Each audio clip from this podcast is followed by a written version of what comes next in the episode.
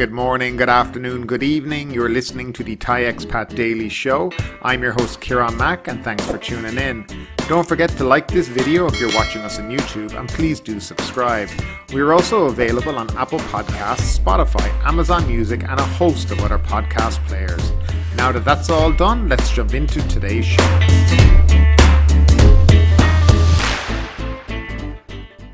Well, hello there, and welcome back to the Thai Expat Daily Show. We've been away for a number of weeks.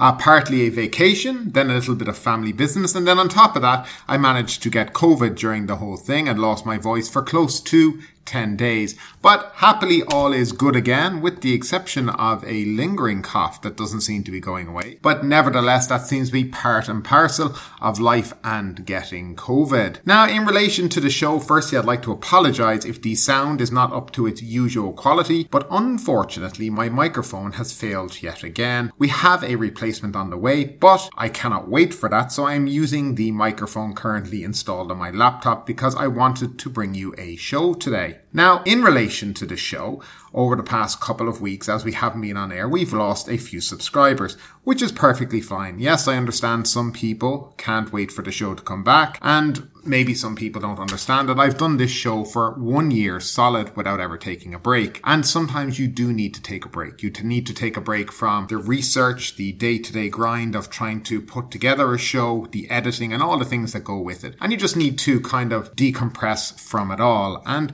you know, I've had a good break. I'm feeling good again and I am definitely ready to get back onto the show and to bring you the news that you look forward to each and every day. Now, going forward in relation to the show, we will be trying different things over the coming weeks. We're thinking firstly of possibly doing a live stream show, maybe once on a Saturday, where people can participate while we bring you the news. So that's something we're also thinking of doing. And also, I wonder what you guys and what topics you guys would like us to cover here on the Thai Expat Show. Now, if you have some specific topic, please do leave it down below in the comment section. And now what we're going to do is we're going to jump into that first story of the day. Brazilian arrested in Indonesia carrying cannabis bought in Thailand. A Brazilian student was caught at Bali airport in Indonesia with 9.1 grams of cannabis, which he allegedly bought in Thailand, prompting warnings of both Thais and foreigners travelling from Thailand not to carry cannabis, hemp, or their extracts when they leave for countries where those substances remain illegal. According to Coconuts Bali, the 25 year old boarded an AirAsia flight from Kuala Lumpur last week.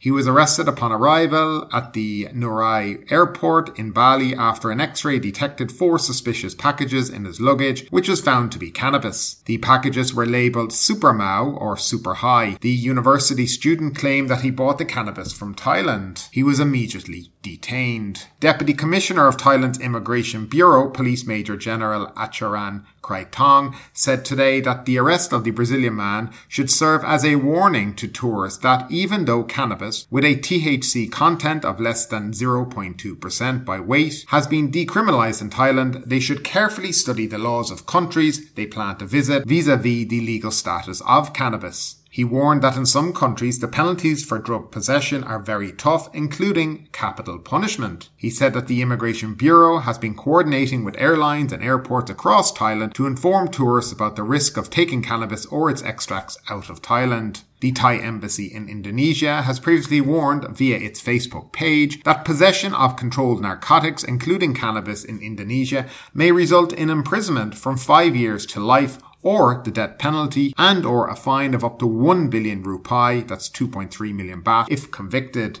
Thailand decriminalized cannabis and hemp except for extracts with a THC content exceeding 0.2% by weight on June 9th, prompting a boom in cultivation, use and sales. Minors aged under 20, pregnant and breastfeeding women have been barred access to the substance while smoking marijuana in public has been banned. And moving along, Sell premium. Thailand discourages discounts, wants high value tourists. And they're back at this again. Thailand's hotels, businesses and private hospitals should refrain from offering big discounts to lure tourists and focus instead on raising the country's value as a premium travel destination, Deputy Prime Minister Anutin Charnvirakul said on Monday. Thailand has received about 2 million foreign visitors in the first six months of this year, a steady revival after its tourism industry almost collapsed due to the pandemic and more than 18 months of complex and costly entry requirements. We cannot let people come to Thailand and stay because it's cheap, Mr. Anutin said at the Thailand Moving Together event at Suvarnabhumi Airport to promote tourism. Instead, they should say, because it works, it's reasonable. That's where we can increase value, he said, echoing remarks by Tourism and Sports Minister Phiphat Ratchakitprakarn. Mr. Anutin likened the approach to that of luxury fashion brand Louis Vuitton. Hold your ground, sell premium. The more expensive, the more customers, he said. Otherwise, Louis Vuitton wouldn't have any sales. One of Asia's most popular travel destinations, Thailand welcomed a record of 40 million visitors in pre-pandemic 2019 who spent 1.91 trillion baht or equivalent to 11% of gross domestic product. Arrivals slumped to 6.7 million the following year and down to 428,000 in 2021 despite calibrated moves to end quarantine requirements. It is forecasting 10 million foreign arrivals in 2022. Earlier this year, the government launched a long-term visa program for wealthy foreigners and skilled workers, sticking to its plan to lure high-spending visitors despite major jobs and business losses in tourism during the pandemic.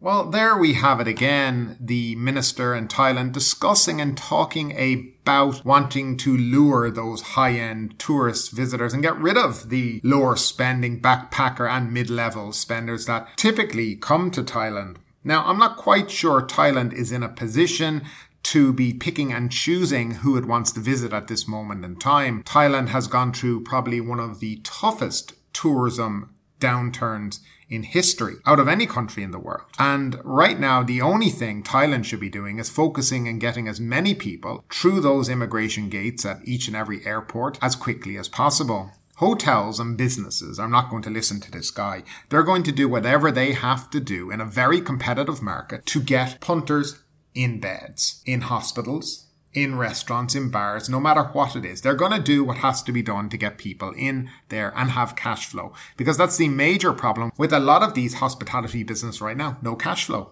And as we spoke about many, many times when they discussed this over the last year, like with all these high end tours that they're planning to attract, what's going to happen to those three star hotels, those guest houses, those bed and breakfasts? I mean, they're not going to be attracting high end spenders. So are they to go out of business? Are the local mom and pop restaurants that would cater to, say, backpackers and people like that, they'll have to go out of business too. I mean, it sounds like there's not a very strong plan after being thought through on all this. I mean, considering Thailand doesn't actually have a very strong social security system, you know, like the dole or whatever in whatever country you're in, it seems ludicrous to think that you only want high end spenders in who aren't going to go visit the places that people who would stay in a three star hotel or even a four star hotel would visit. So it just doesn't make very much sense to me. I think this is a lot of huffing and puffing by the Thai government because at the end of the day, you're not going to be able to stop people traveling. If people decide that they want to come here to Thailand, they're going to come to Thailand. Now, the whole idea that Thailand is going to attract this luxury brand traveler. Now, another thing that they seem to have forgotten about is infrastructure.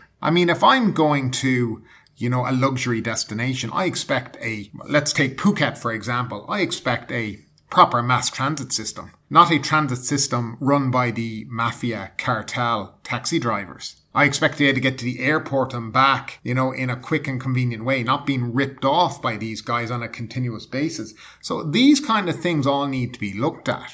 I mean, the standard of some of these areas are not in any way luxury, are not going to attract that international clientele that they seem to be dreaming about.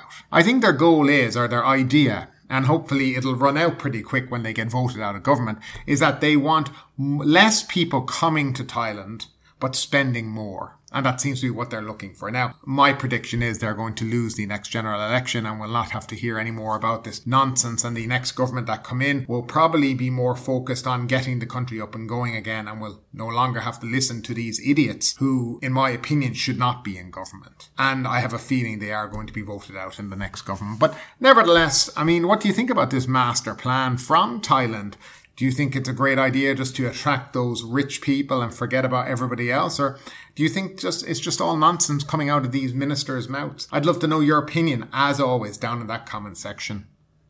Now, next up, a story that has been doing the rounds the last couple of days. The government is being urged to reimpose these strict measures against COVID. The government is advised to reimpose strict COVID-19 prevention measures, including the mandatory use of face masks to help limit the spread of Omicron subvariants BA.4 and BA.5. The head of the Faculty of Medicine at Siriraj Hospital said on Tuesday, Professor Dr. Prasit Watanapa said the current COVID situation in Thailand is no different from 110 other countries that are dealing with the highly transmissible BA.4 and BA.5, and these subvariants will soon become dominant in the country country. Although BA.4 and 0.5 may appear to cause less severe symptoms according to data from different countries, control and prevention measures must be implemented against as only 42 to 43% of people have received a booster shot against the coronavirus and then there are the unvaccinated, he said. The government should reintroduce stringent control measures, including wearing masks indoors, Dr. Prasit said. This is urgent and we should not wait until there are not enough hospital beds. BA.4 and 0.5 may not be as severe as the Delta variant, but there are more infections and if the number of cases continue to increase, they may mutate further. Dr. Nitipat Jarakul, head of the Department of Respiratory Disease Control and Tuberculosis at Siriraj Hospital, posted a message on his Facebook page on Monday urging all sides to take more precautions to help prevent a possible new surge in COVID-19 cases over the next two to three weeks. According to the Facebook post, the situation is more intense than last week,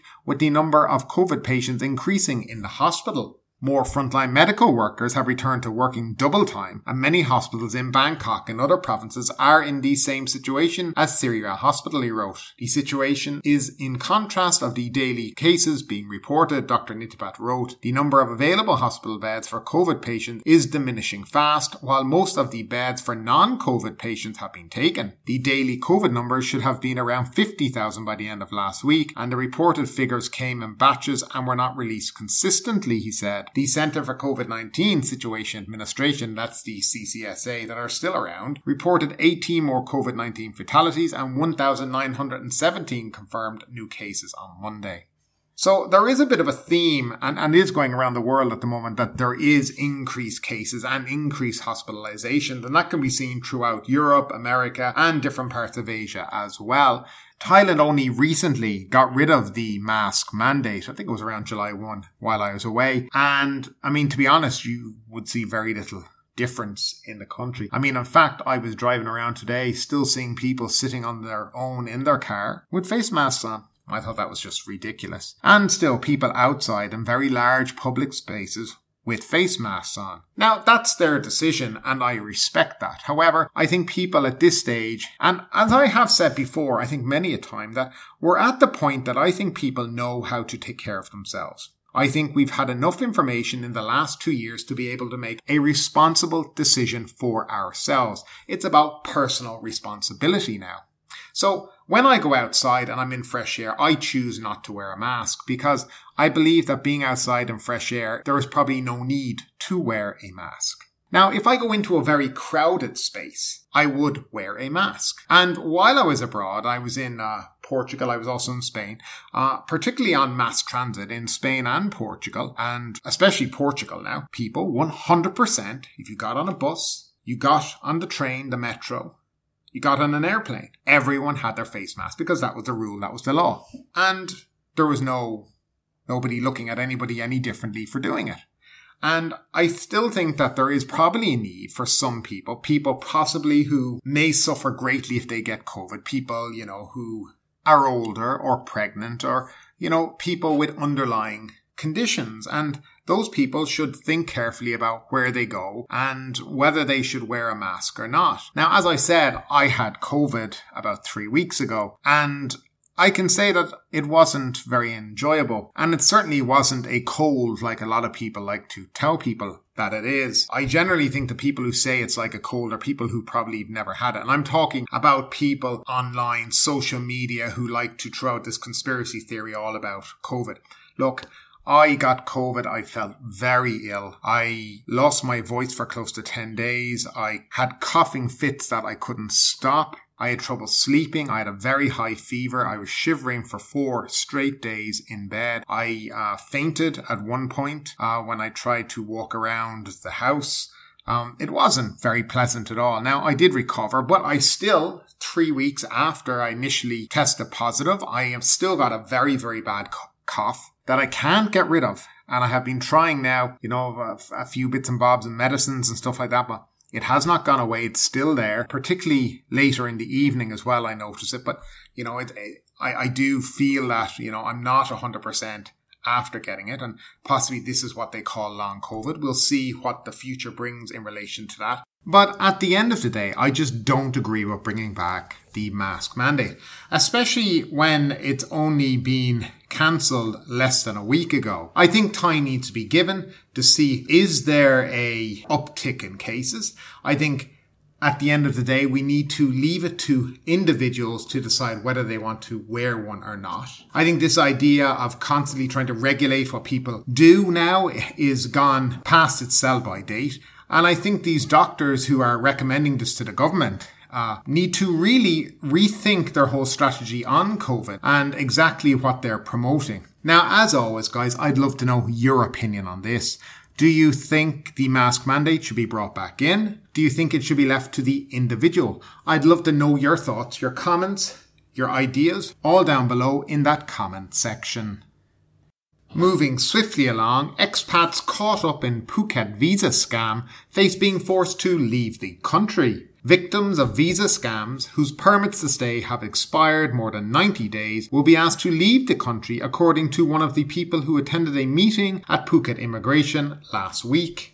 More than 100 foreigners have been caught out by scams, with two companies in Phuket having formal complaints filed against them by victims Phuket CM Corporation Company in Kow and Asian Titan Group on Wat Pasason Road in Vichit. A group of the victims were called to a meeting at the main Phuket immigration office in Phuket town so officers could hear their problems and explain solutions, one of the attendees told a local news outlet. If the victim is under 90 days overstay and they had their passport returned, they must first file a police report.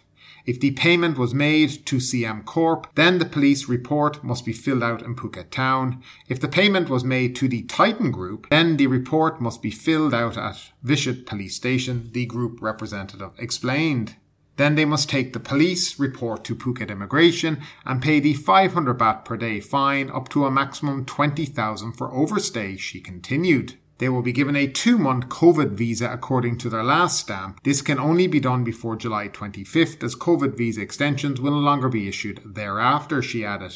They will not have to travel to across a border. They will not have any problems with their status when they renew their visa next time. However, victims who have not had their passport returned by the visa company will not have the same conditions applied. We were told that if you do not have your passport, they cannot put your status on hold, even though you may have made the reports to both police and immigration, the representative said. The explanation given was that without a passport in hand, immigration officers had no passport in which they could enter a stamp. Foreigners stuck without a passport because the visa company had failed to return them must apply for a new passport, immigration officers advised. Foreigners who have applied for a new passport and have already filed a police report will not be arrested while on the streets, the representative said the group was told.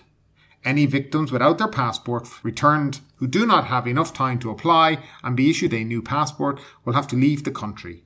Immigration officers advise foreigners to obtain the emergency travel document from their embassy in order to leave the country. They will fall into the 90 day overstay and face the current reality, and that is the law, that their names will be entered into the immigration system and that they have overstayed and face a one year blacklist of entering back into Thailand, the representative said.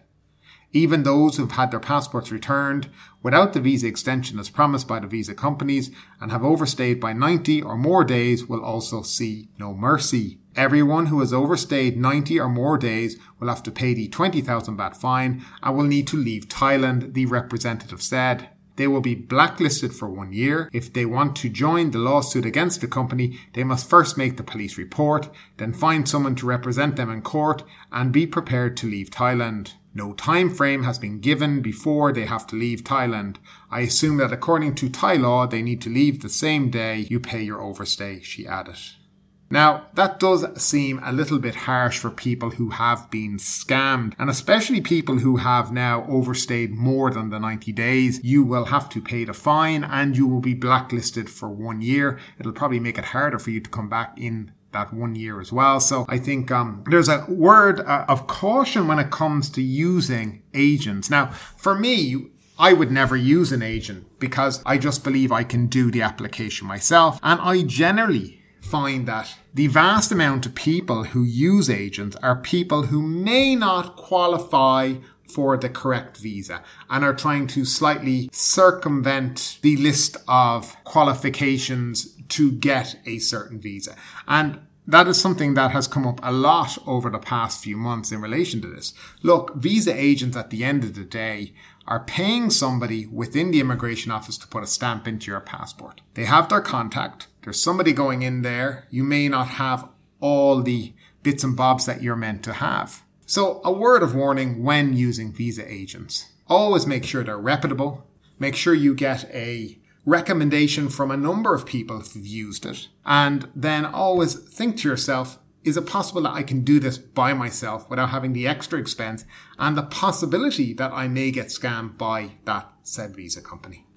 And finally, the Phuket News Daily Report. EXAT Governor in Phuket for 30 billion expressway survey. Surachet Laupulsuk, Governor of the Expressway Authority of Thailand, was in Phuket on Monday to lead the first public feedback hearing on the plan to build the Muang Mai Koh Kaew Kathu Expressway that will cost roughly 30 billion baht.